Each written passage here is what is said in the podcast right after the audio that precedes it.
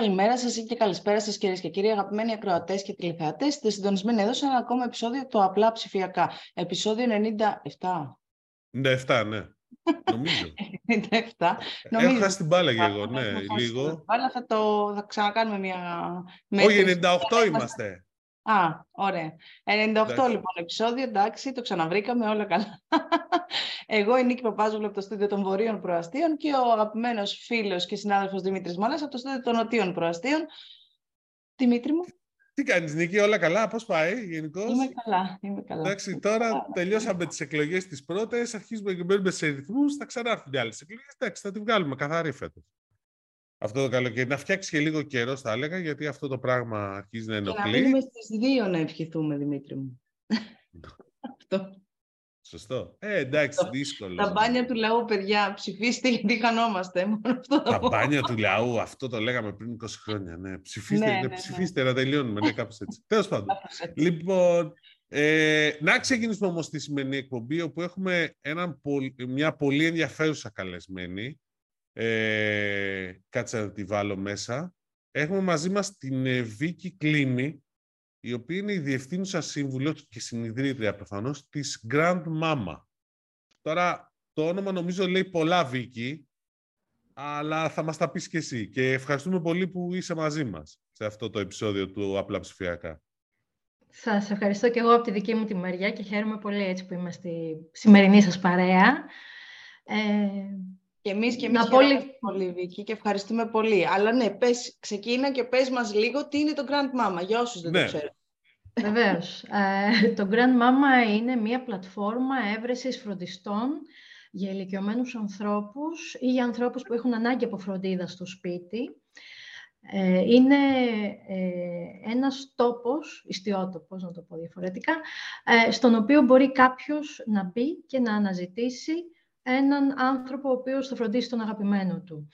Εδώ να πω δύο πολύ σημαντικά πράγματα έτσι που κάνουμε. Το ένα είναι ότι όλοι οι φροντιστές οι οποίοι βρίσκονται στην πλατφόρμα περνάνε από μια διαδικασία ε, συνέντευξης, ελέγχου χαρτιών, δημιουργείται ένας φάκελος του κάθε φροντιστή, των συστάσεών του και βέβαια όταν έχουμε συνεργασία μαζί του, τον παρακολουθούμε καθ' όλη τη διάρκεια αυτής. Επίσης, το δεύτερο πολύ σημαντικό είναι ότι έχουμε καταφέρει και έχουμε γίνει 6.800 φροντιστές. Τι σημαίνει αυτό; Σημαίνει ότι έχουμε το μεγαλύτερο δίκτυο, έτσι ακριβώς, ε, το μεγαλύτερο δίκτυο στην Ελλάδα αυτή τη στιγμή και καταφέρνουμε και εξυπηρετούμε περιοχές απομακρυσμένες όπως η Κάρπαθος, η Λίμνος, η Αμοργός, πράγμα το οποίο και για μας ήταν έτσι πολύ ευχάριστη έκπληξη ε, και συνέβη κατά τη διάρκεια του, του COVID της καραντίνας δηλαδή, εκεί ήταν η δική μας ευκαιρία να αναπτυχθούμε και εκτός Αθηνών και εκτός των μεγάλων αστικών κέντρων. Ε, για πες, κάνε μας λίγο, έτσι, λίγο μια αναδρομή. Πώς προέκυψε η ιδέα, πότε ξεκινήσατε; Για δώσε μας λίγο ένα background, γιατί νομίζω έχει ενδιαφέρον. Ναι, με, βέβαια. Η... Το Grand Mama ξεκίνησε από ανάγκη. Ε, το ξεκίνησε η Μαρία. Έτσι συνήθως ξεκινάνε τα πάντα σε, αυτά, σε αυτά τα startups. Έτσι ακριβώς, έτσι ακριβώς. Το ξεκίνησε η Μαρία, η οποία είμαστε μαζί σε αυτό το εγχείρημα. Είμαστε partners in crime. Και ε, έχοντας την ανάγκη να βρει έναν φροντιστή για τη μητέρα της τότε, το 2018,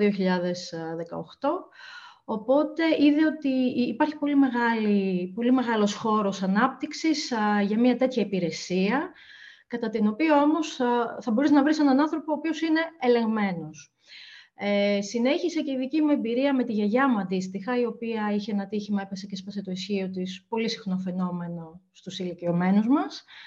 Ε, εμείς είχαμε και ε, έτσι, μια εμπειρία κακή κακοποίησης της γιαγιάς τις τελευταίες μέρες της ζωής της. Οπότε όλα αυτά ήταν ένα έναυσμα να ενώσουμε τις δυνάμεις μας και να ε, μεγαλώσουμε τον Grandmama και να το κάνουμε αυτό που είναι αυτή τη στιγμή. Άρα ξεκινήσατε πότε περίπου, το 19, το, το, 2018 έγινε εταιρεία, ξεκίνησε σαν εγχείρημα δοκιμαστικά κτλ. Και, και έγινε εταιρεία το 2020, τέλος του 2020. Α, γι' αυτό λες πανδημία. Α, εντάξει, OK. Okay. Ναι, ναι, ναι. Ε, ε, Βίκυ, να ρωτήσω εγώ λίγο ένα-δύο διευκρινιστικά. Αφενός είναι μόνο οι υπηρεσίες που προσφέρεται είναι για σπίτι ή μπορεί ας πούμε, να βρει κάποιος και κάποιον φροντιστή για ένα νοσοκομείο που νοσηλεύεται ας πούμε, για μια συγκεκριμένη περίσταση; Ε, πες αυτό και θα σου πω. Ναι, βεβαίως. Στο δίκτυό μας υπάρχουν και κυρίες ε, οι οποίες εργάζονται ως αποκλειστικές σε νοσοκομεία, οπότε μπορούμε να εξυπηρετήσουμε και τέτοιου, και τέτοιου είδους περιπτώσεις. Το λέω γιατί είναι βασικό και επειδή και εγώ είχα πρόσφατα μία δυσάρεστη εμπειρία ε, με τη μητέρα μου που νοσηλεύτηκε και χρειαστήκαμε ας πούμε κάποιον φροντιστή, αποκλειστική κτλ. Ε, δεν υπήρχε κάποια πιστοποίηση και αυτό είναι πάρα πολύ βασικό νομίζω. Που αυτό που προσφέρει δηλαδή η εφαρμογή, δεν, δεν, ξέρω, δεν ξέρω αν είναι app, ε, τέλος πάντων το site, η υπηρεσία γενικότερα, το να είναι κάποιος πιστοποιημένος και να μην... Ε, ανησυχείς όταν αφήνεις το δικό σου άνθρωπο για τέτοια φαινόμενα καταποκοποίησης. Τώρα λοιπόν ξεκινήσατε εσείς οι δύο. Τώρα σήμερα πόσα άτομα είστε στην εταιρεία; Είμαστε δέκα άτομα. Ε, κατά κυριότητα γυναική ομάδα. Καλό αυτό. Και μάλλον, και, και μάλλον λόγω της φύσης της δουλειάς. Ναι, ε, η, το tech κομμάτι είναι έτσι αγόρια. Ναι. Ε, αλλά να έχουμε καταφέρει να, έχουμε, να, φτάσουμε τον αριθμό των 10.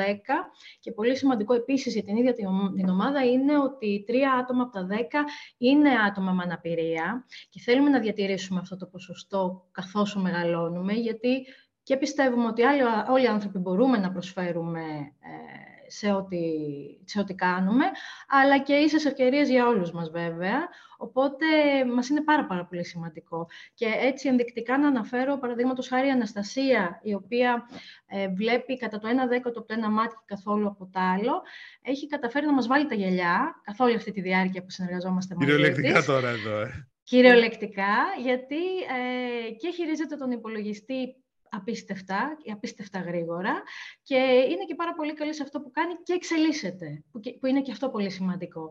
Οπότε, αυτό που κάνουμε, το να βοηθάμε τους ηλικιωμένους να έχουν έναν φροντιστή και τους φροντιστές να βρουν δουλειά, έχει να κάνει και με το ίδιο το DNA της εταιρείας, δηλαδή το κοινωνικό πρόσωπο που έχουμε πέρα από, την, από το business, το ίδιο το business.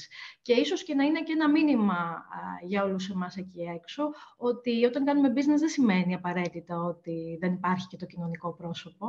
Δεν χρειάζεται να είναι CSR μόνο. Όπως και το ανάποδο ακριβώς, ότι μπορείς να βοηθήσεις κόσμο δημιουργώντας ένα business το οποίο ακριβώς. είναι κερδοφόρο. Δηλαδή δεν είναι κακό αυτό. Νομίζω ότι το έχουμε παρεξηγήσει λίγο. Πολύ σωστά. Πολύ δηλαδή, εσείς εσείς καλύπτετε μια συγκεκριμένη ανάγκη που υπήρχε, τη βρήκατε εσείς και υπάρχει αυτή η ανάγκη. Δηλαδή, όλοι νομίζω στο περιβάλλον μας, μας έχουν τύχει περιπτώσεις, ψάχνουν έναν άνθρωπο να κρατήσει τον ηλικιωμένο παππού, γιαγιά, πατέρα, μητέρα κτλ. Δεν μπορώ να βρω. Πηγαίνεις με συστάσεις σε φίλους. Δηλαδή, και εμένα με έχουν πάρει τηλέφωνο άπειρες φορές και με έχουν ρωτήσει στο παρελθόν. Ε, Έχεις Δημήτρη κάποιο κυρία ή να κρατήσει τη γιαγιά. Πόσες φορές. Ναι, Όλοι μας. Κάπως έτσι δεν φαντάζομαι ότι ξεκίνησε. Σωστά.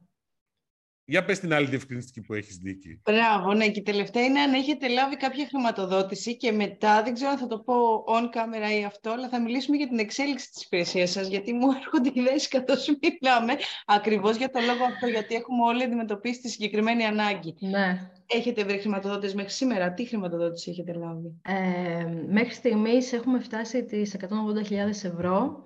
Ε, εκ των οποίων είναι μέρος, ε, υπάρχει ένα μέρος χρηματοδότησης από Angel Investor και επίσης και από grants τα, τα οποία έχουμε δεχτεί καθ' όλη τη διάρκεια της περσινής χρονιάς.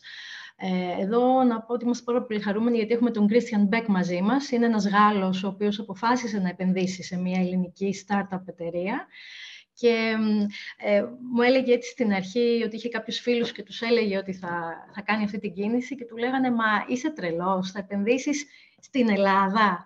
Λοιπόν, είναι τρελός και επένδυσε στην Ελλάδα και αγαπάει πάρα πολύ τον Grand Mama, τον αγαπάμε και εμείς αντίστοιχα. Είναι στην κυριολεξία angel για εμάς, ε, είναι ένας άγγελος για εμάς. Ε, γιατί είναι εκτός από τα χρήματα τα οποία μας έδωσε, ε, είναι και κοντά μας, είναι παρέα μας. Πάμε μαζί τα επόμενα βήματα. Αυτό είναι πιο σημαντικό. Πρώτον, ότι, ε, ότι είναι δίπλα σας και δεύτερον, πλέον είναι μόδα να επενδύσεις στην Ελλάδα. Είναι μπροστά από την εποχή του. Αυτό του λες. Νομίζω θα αρέσει. Όντως, ε, αυτή τη στιγμή είναι, λες, επενδύσει στην Ελλάδα. Α, μπράβο, καλά κάνεις. Είναι έχει αλλάξει λίγο το, ναι, το κλίμα ναι, το mindset. σε αυτό. Πάντως, να σου πω, τα, τα χρήματα, επειδή εντάξει, δεν έχετε πάρει πολύ μεγάλη χρηματοδότηση, αλλά να φανταστώ ότι ε, έχετε ροή εσόδων. Δηλαδή, υπάρχει μια διαδικασία σωστά. Οπότε, ναι, δεν Είναι, οπότε είναι τέτοιο.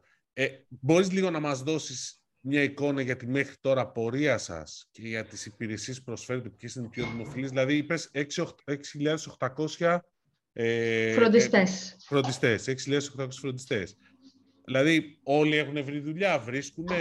Δώσε μας λίγο ό,τι μπορείς να μας πεις από στοιχεία. Θα έχει, νομίζω έχει ένα ενδιαφέρον. Ε, μέχρι, μέχρι σήμερα έχουμε καταφέρει να εξυπηρετήσουμε πάνω από 3.500 οικογένειες να βρουν έναν φροντιστή. Ε, όλοι οι φροντιστές που βρίσκουν στην πλατφόρμα μπορεί να βρουν εργασία από μας, μπορεί και να μην βρουν ή κατά τη διάρκεια που βρίσκονται στην πλατφόρμα να ξεκινήσουν συνεργασία μέσω ε, του Grand Mama.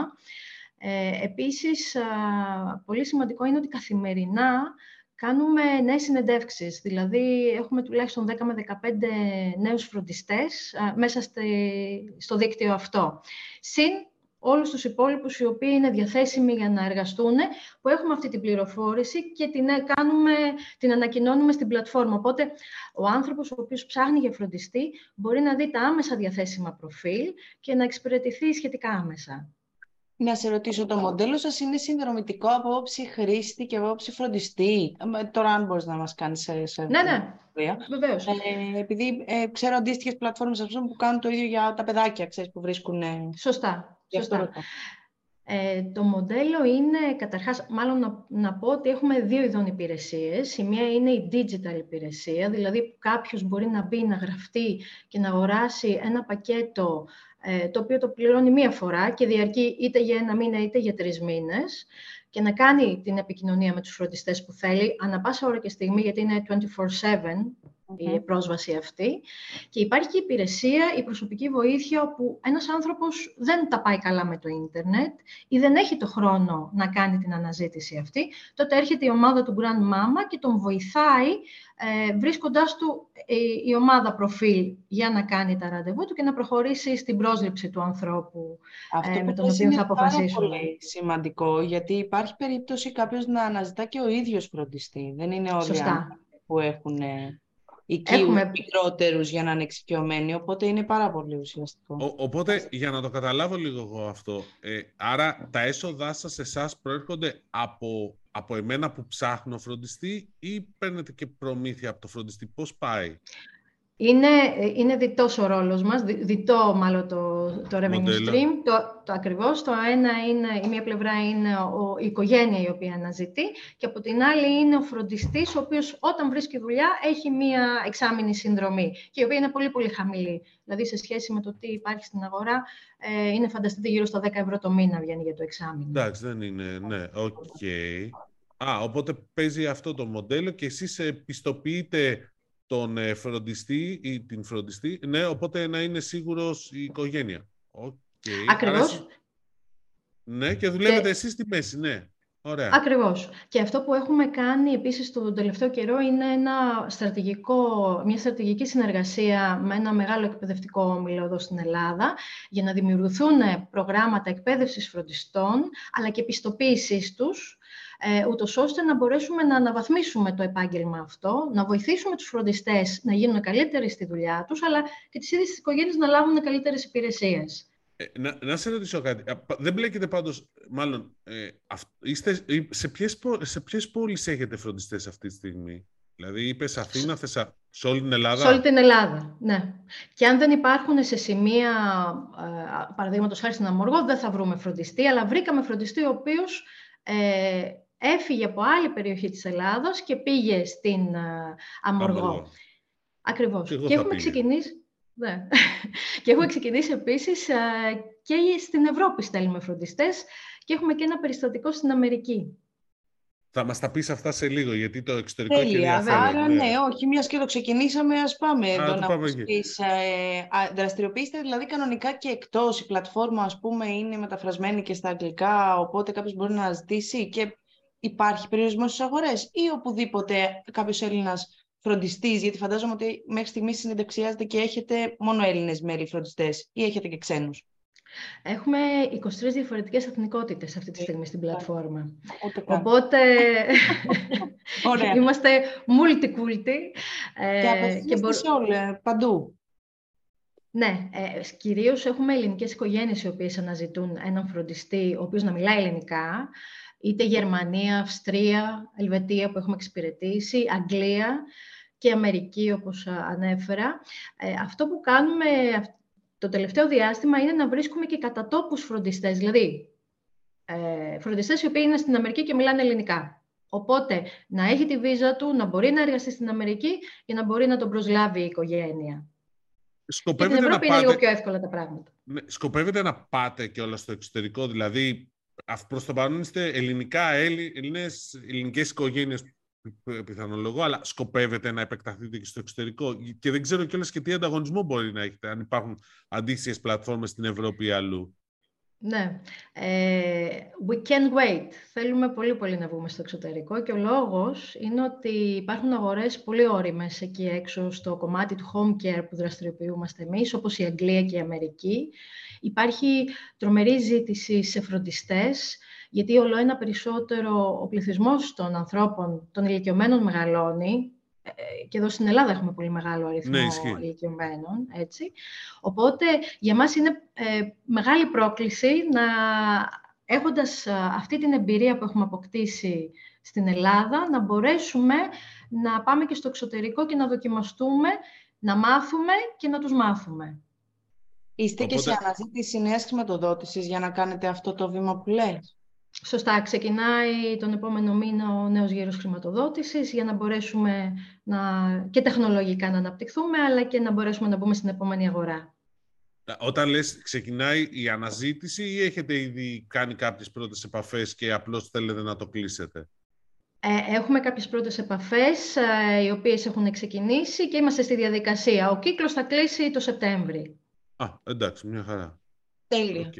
Μιας και είπαμε για, προ... για προκλήσεις, γιατί μου είπες ότι, είπες ότι η επόμενη πρόκληση είναι να βγείτε στο εξωτερικό. Μέχρι σήμερα ποια ήταν η πρόκληση; Ήσασταν λίγο πριν τον κορονοϊό και όπως μας είπες αρχικά ο κορονοϊός βοήθησε στην ανάπτυξή σας γιατί φαντάζομαι ότι οι περισσότεροι ηλικιωμένοι είχαν προβλήματα ή δεν μπορούσαν να βγουν από το σπίτι οπότε η ανάγκη για φροντιστές μεγάλωσε. Ποια ήταν η πρόκληση, έτσι, η top ή οι κορυφαίες τέλος πάντων που αντιμετωπίσατε στην πορεία σας; Ε, νομίζω έτσι μια μεγάλη μεγάλη πρόκληση κατά τη διάρκεια του κορονοϊού ήταν, ήταν πώς θα εργαστεί η ομάδα εξ αποστάσεως. Ε, αρχικά υπήρχε, υπήρξε μια δυσκολία γιατί όταν εργάζεσαι σε ένα χώρο είναι πολύ διαφορετικά και όταν αρχίζεις πλέον να μην εργάζεσαι στον ίδιο χώρο, τότε πρέπει να αλλάξεις. Οι αλλαγές δεν είναι πολύ εύκολες, αυτές είναι που μας δημιουργούν τις προκλήσεις. Αλλά είδαμε στην πορεία ότι όχι μόνο καταφέραμε να εργαστούμε διαδικτυακά, αλλά μέχρι σήμερα είμαστε, εργαζόμαστε διαδικτυακά. Πηγαίνουμε δηλαδή στο γραφείο μια φορά το μήνα. Ε, και σκοπεύουμε να το συνεχίσουμε έτσι. Το αγαπάμε όλοι νομίζω πλέον, ε, για λόγους οικονομίας χρόνου, αλλά και μετακίνησης. Οπότε ήταν πάρα πολύ σημαντικό. Μία άλλη μεγάλη πρόκληση είναι η έλλειψη φροντιστών που υπάρχει στην Ευρώπη γενικότερα και ένα περισσότερο στην Ελλάδα που το καλοκαίρι συνήθως άτομα τα οποία φροντίζουν ηλικιωμένους πηγαίνουν και κάνουν σεζόν σε ξενοδοχεία. Και νομίζω ότι φέτος το είδαμε έτσι ακόμα πιο έντονα αυτό, λόγω του ότι και τα ξενοδοχεία έτσι, αναπτυχθήκανε περισσότερο και ο τουρισμός. Οπότε έχουμε, έχει δημιουργηθεί αυτή η έλλειψη. Βέβαια καταφέρνουμε και βρίσκουμε ε, τους φροντιστές, τους ξετρυπώνουμε, έχουμε τους τρόπους, τους ξετρυπώνουμε για να μπορέσουμε να ικανοποιήσουμε τις ανάγκες των οικογενειών. Ε, έρχονται και μόνοι οι φροντιστές σε εσάς, παρεμπιπτόντως; Ναι, βέβαια, βέβαια. Έχουμε δημιουργήσει ένα πάρα πολύ καλό όνομα έτσι, στην κοινότητα των φροντιστών. Μας αγαπάνε και τους αγαπάμε, τους σεβόμαστε, τους θεωρούμε ήρωες. Ε, κάνουν μια πάρα πολύ δύσκολη δουλειά, η οποία χρειάζεται και σωματική και ψυχολογική έτσι, ε, ανάταση για να μπορέσεις να την καταφέρεις. Ε, οπότε αυτό το λαμβάνουν και από στόμα σε στόμα ε, έχουμε καταφέρει κάθε μέρα να μας έρχονται και νέα πρόσωπα και να τους εντάσσουμε στην ομάδα. Όπως επίσης έχουμε ε, αφαιρέσει και άτομα από την ομάδα, από το δίκτυο, το, οι οποίοι για, δεν, έχουν, δεν ήταν σωστοί απέναντι στις υποχρεώσεις τους, οπότε μία-δύο φορές ε, τους ενημερώνουμε και και πέρα φεύγουν και από την πλατφόρμα. Δεν μπορούμε να συνεργαστούμε πλέον μαζί τους. Καλά, φαντάζομαι υπάρχει μια διαδικασία που ακολουθείτε σε Ακριβώς. Εντάξει, Ακριβώς, και ανάλογα...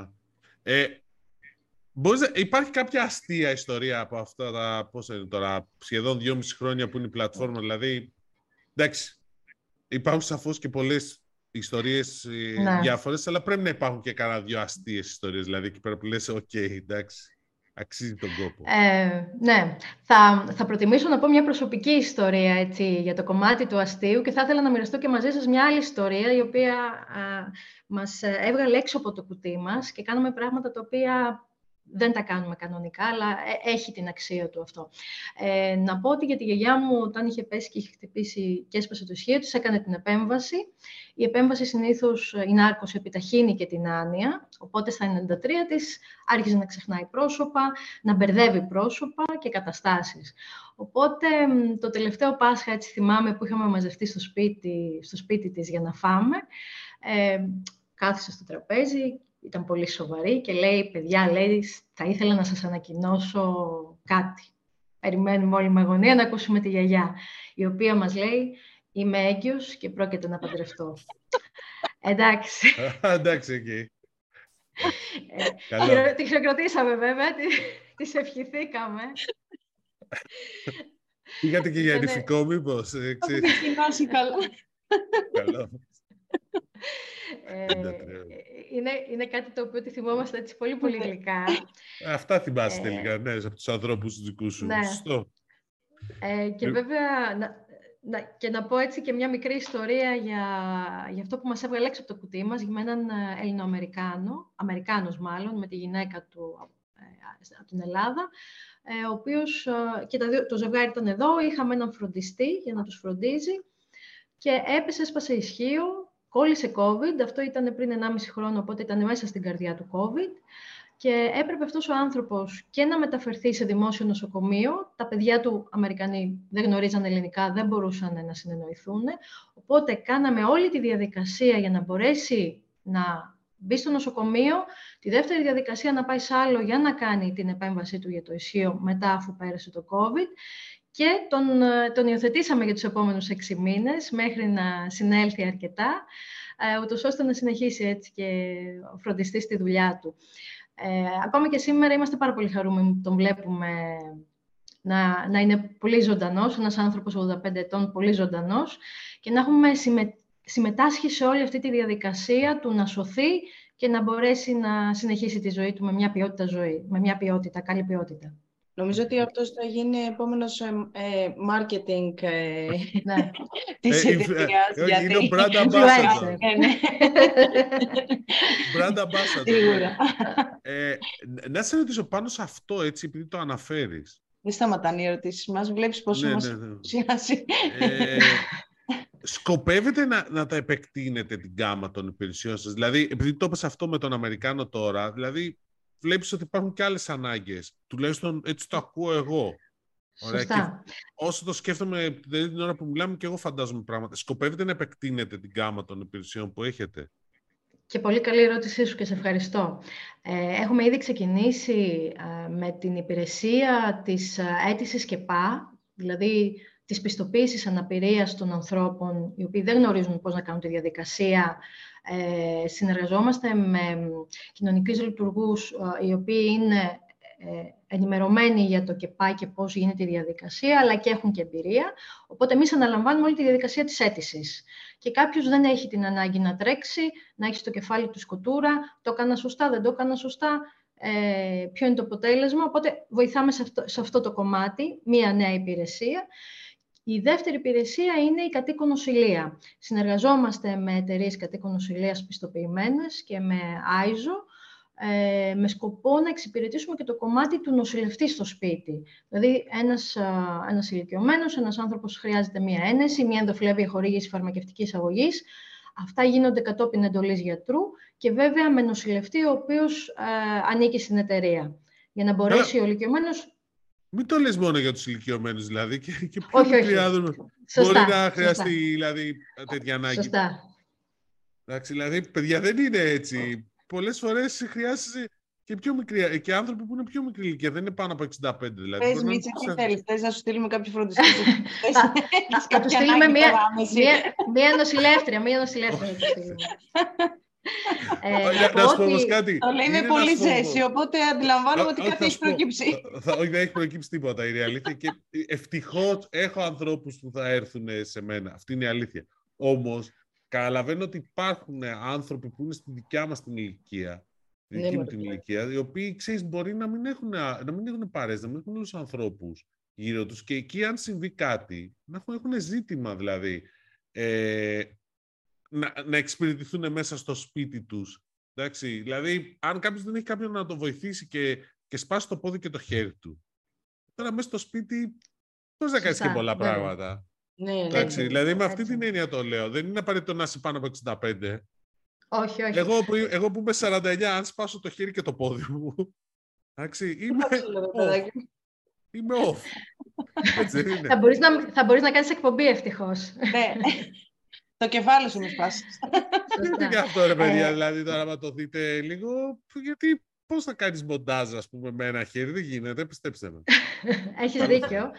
Ε, έχεις δίκιο και έχουμε όντως και μικρότερες ηλικίες. Δυστυχώς ε, σε περιπτώσεις όπως κλείνεις κατά πλάκας που προσβάλλει έτσι και τους νεότερους ε, και ανθρώπους με αναπηρίες, αλλά επίσης ακόμα και μετά από μια επέμβαση, αν κάποιος γιατρός αποφασίσει έναν ασθενή να μην τον κρατήσει στο νοσοκομείο για να μην έχει αυτά τα θέματα με τις ενδονοσοκομιακές λοιμώξεις, μπορεί να συνεχίσει την νοσηλεία του στο σπίτι. Και έχουμε και περιπτώσεις οι οποίες ε, έχουν δημιουργήσει μικρές, μικρές κλινικές ε, για τους ανθρώπους αυτούς, για πιο, για πιο έτσι, σοβαρά περιστατικά βέβαια.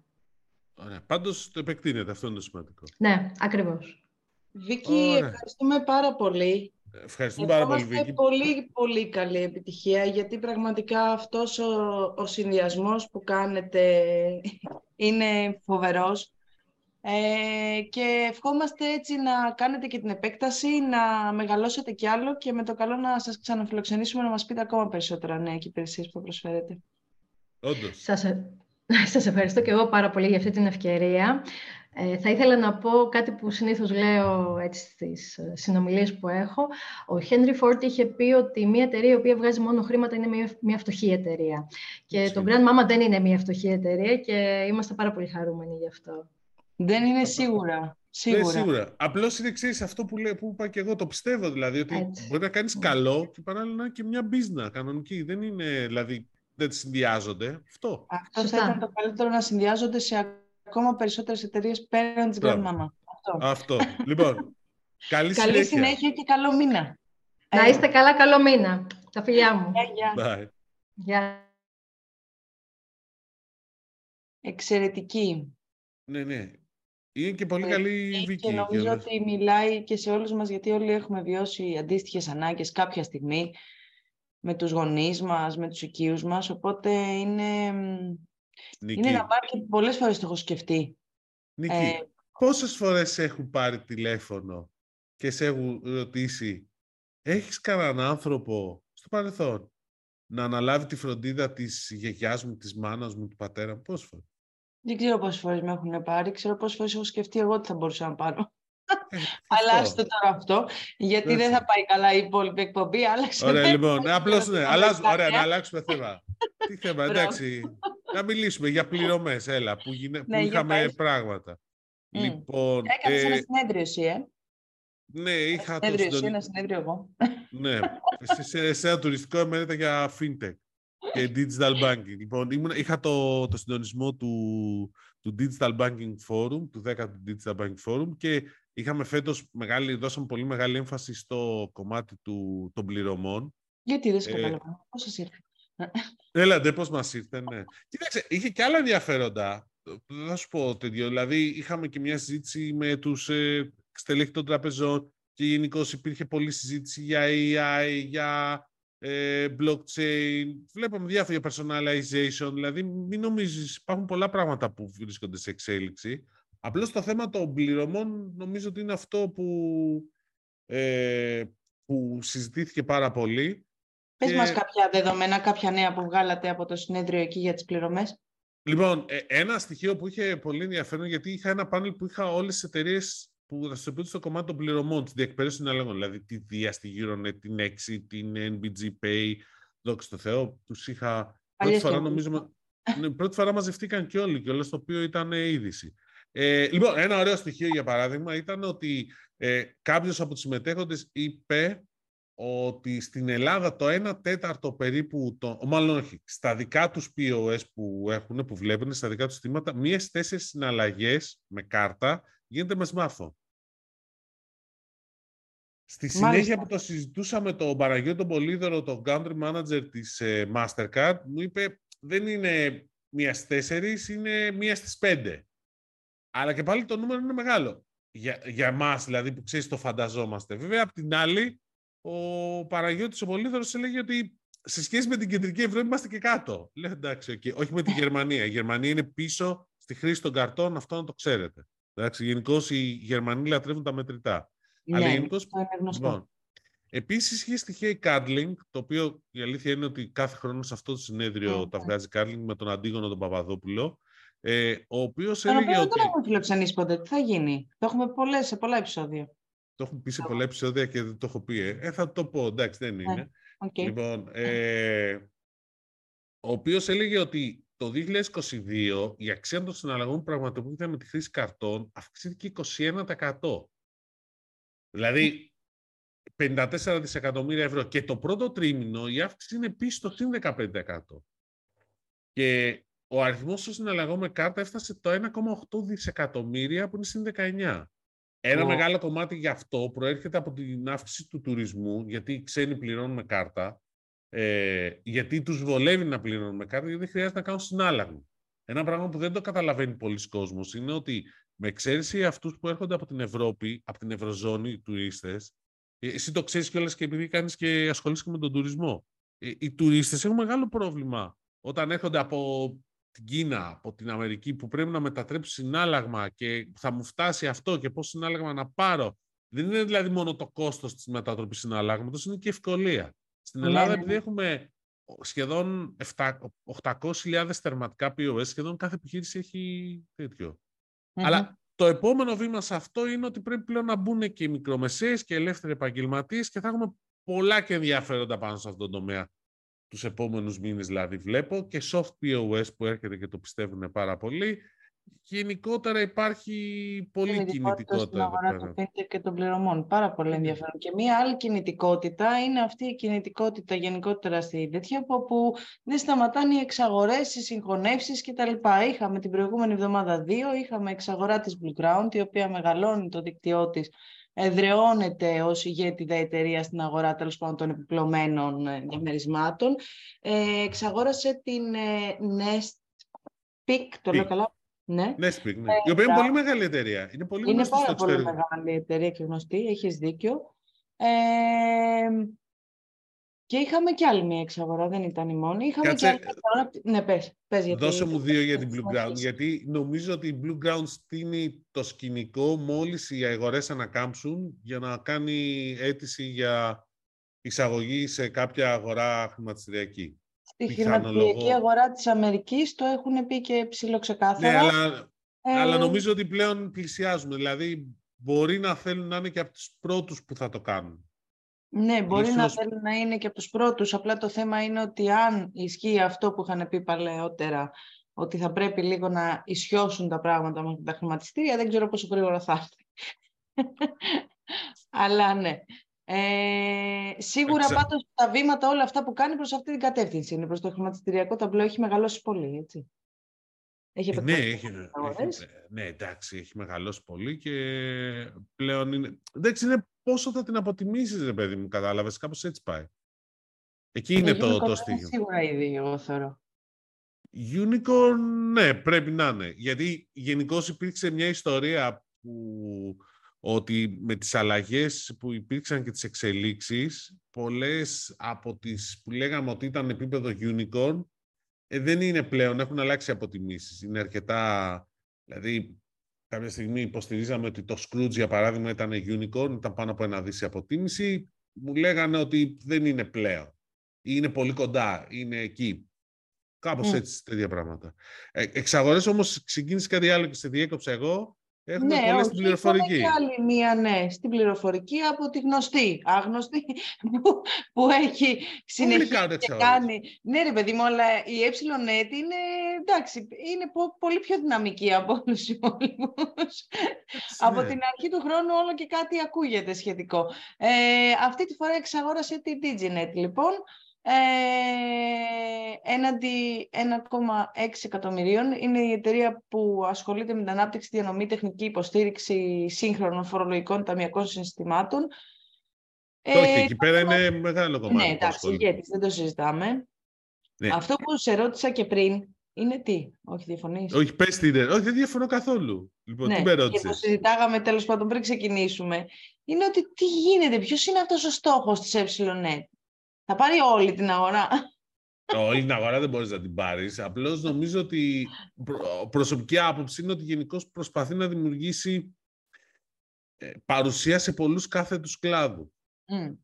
Και να έχει προϊόντα και γενικώς κάνουν μια πολύ μεγάλη αλλαγή στο λογισμικό τους. Πάνε πολύ σε cloud υποδομές ε, και σε κάθετες λύσεις. Ένα είναι αυτό και στην ΕΕ, αν θέλεις, νομίζω ότι η πιο σημαντική είδηση των επόμενης διετίας θα είναι πώς θα εξελιχθεί η συνεργασία με την Εθνική Τράπεζα, γιατί, για να το δέσω και με τα προηγούμενα που 'λεγα, ε, το, η ιστορία του, του αποκαλούμενου banking as a service ή του embedded finance, δηλαδή η δυνατότητα που θα έχουν μη χρηματοπιστωτικές εταιρείες χωρίς άδεια να προσφέρουν τραπεζικές υπηρεσίες, θα παίξει πάρα πολύ ρόλο. Σκέψου την Hellas Direct τι κάνει.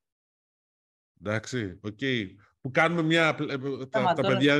Την Ελλάς Direct, ξέρεις ότι την αγαπώ καταρχήν. Ε, και, και εγώ, εντάξει. Ναι. Και με πήρα τηλέφωνο επειδή τους είχα στο συνέδριο τον Εμίλιο τον Μάρκο και Όπως το είπαμε, τους λέω: Βγάζετε χρηματοπιστωτικές υπηρεσίες και τέτοια και μου παίρνουν την επόμενη μέρα και μου κάνουν πλάκα. Μας πήραν από την Τράπεζα της Ελλάδα ότι είπε ο Μαλάς ότι είστε η έκτη τράπεζα στην Ελλάδα, ξέρω κάποιο τέτοιο. Κάτι πά τέτοιο. Πάμε πλάκα. Ε, θέλω να σου πω ότι το banking as a το embedded finance, το κράτησέ το. Άλλη είναι η κίνηση. Και επίσης, για να το κλείσουμε με τις εξαγορές, και Ideal ψάχνετε, δηλώνει.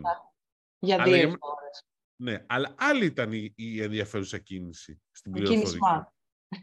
στην πληροφορική. Φαντάζομαι ότι αναφέρεσαι στον κύριο Φέσα, έτσι. Ναι, ο ναι, Θόδωρος ο Φέσας, ο οποίος...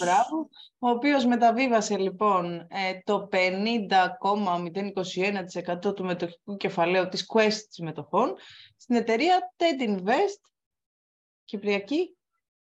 Εταιρεία, εντάξει, η εταιρεία holding είναι. Ουσιαστικά μεταβίβασε το, η αξία των μετοχών αυτών είναι πάνω από 300 εκατομμύρια. Η αποτίμηση του, της Quest μετοχών είναι 600 και κάτι. Ε, είναι η μεγαλύτερη εταιρεία πληροφορική στην Ελλάδα σε βάση την αποτίμηση, εισηγμένη μάλλον με βάση την αποτίμησή της. Η δεύτερη είναι η Ynet παρεμπιπτόντως. Ε. Πρόσεξε ναι. το. Η αποτίμηση Ynet που έλεγες πριν είναι 350. Ναι. Ο Θόδωρος ο Φέσας νομίζω ότι απλώς ψάχνεται λίγο για την επόμενη μέρα. Δηλαδή θέλει να διασφαλίσει λίγο τη διάδοχη κατάσταση στο, στον Όμιλο υπό την έννοια το ποιος είναι ο βασικός μέτοχος. Που είναι mm. αυτός και η Εφη Κουτσουρέλη. Ε, απλώς θέλουν λίγο να διασφαλίσουν τι γίνεται αν αυτοί αποφασίζουν να σταματήσουν να ασχολούνται. Δεν είναι διευθυνό σύμβουλος, πρόεδρος είναι. Υπάρχει διευθυνό σύμβουλος Απόστολος Γεωργατζής εδώ και χρόνια. Όλες οι εταιρείες του ομίλου έχουν διευθύνους συμβούλου που είναι αρκετά χρόνια. Δηλαδή υπάρχει μια ομάδα κτλ. Αλλά θέλουν να είναι διασφαλισμένοι οι άνθρωποι. Δηλαδή, αν συμβεί κάτι, ξέρεις, να ξέρεις τι γίνεται. Και γι' αυτό έχει και ανθρώπους. Στο... Για τα ρούχα σου να έχεις τα μισά. ναι, γιατί. Εντάξει, η εταιρεία είναι δημιουργημά τους, παιδί μου. Της, του, του, του Θόδωρου του Φέσα και της Εύη Κουτσουρέλη. Αυτή την δημιούργησα πριν, πριν πολλά χρόνια. Πολλά, πολλά χρόνια. Πόσα είναι, 30. Αλλά ναι, το, το θυμηθώ. Οπότε δεν μου κάνει εντύπωση ότι το πήγανε προς τα εκεί. Ναι. Αυτά λοιπόν. νομίζω σε γενικές γραμμές, Μιτσάκη. Ναι, ας τα αφήσουμε εδώ, ναι. Αν τα κρατήσουμε κάτι για την επόμενη εβδομάδα που έχουμε πάλι πολλά και Σε για την επόμενη εβδομάδα. Ευχαριστούμε που επιλέξατε εμάς για την τεχνολογική ενημέρωσή σας. Ελπίζουμε να έχετε ένα όμορφο Σαββατοκύριακο και ένα καλό μήνα. Και τα λέμε να ανανεώνουμε το ραντεβού μας για την επόμενη Παρασκευή. Το... Και όταν κλείσουμε και τα 100 επεισόδια, μετά θα έχουμε επεισόδιο έκπληξη. Ναι, Δεν έχουμε επεισόδιο έκπληξη. Πρέπει να το κανονίσουμε όμως απλώς. Καλά μου το θύμισες. λοιπόν, έγινε. Ευχαριστούμε, λοιπόν, γεια. Καλή συνέχεια.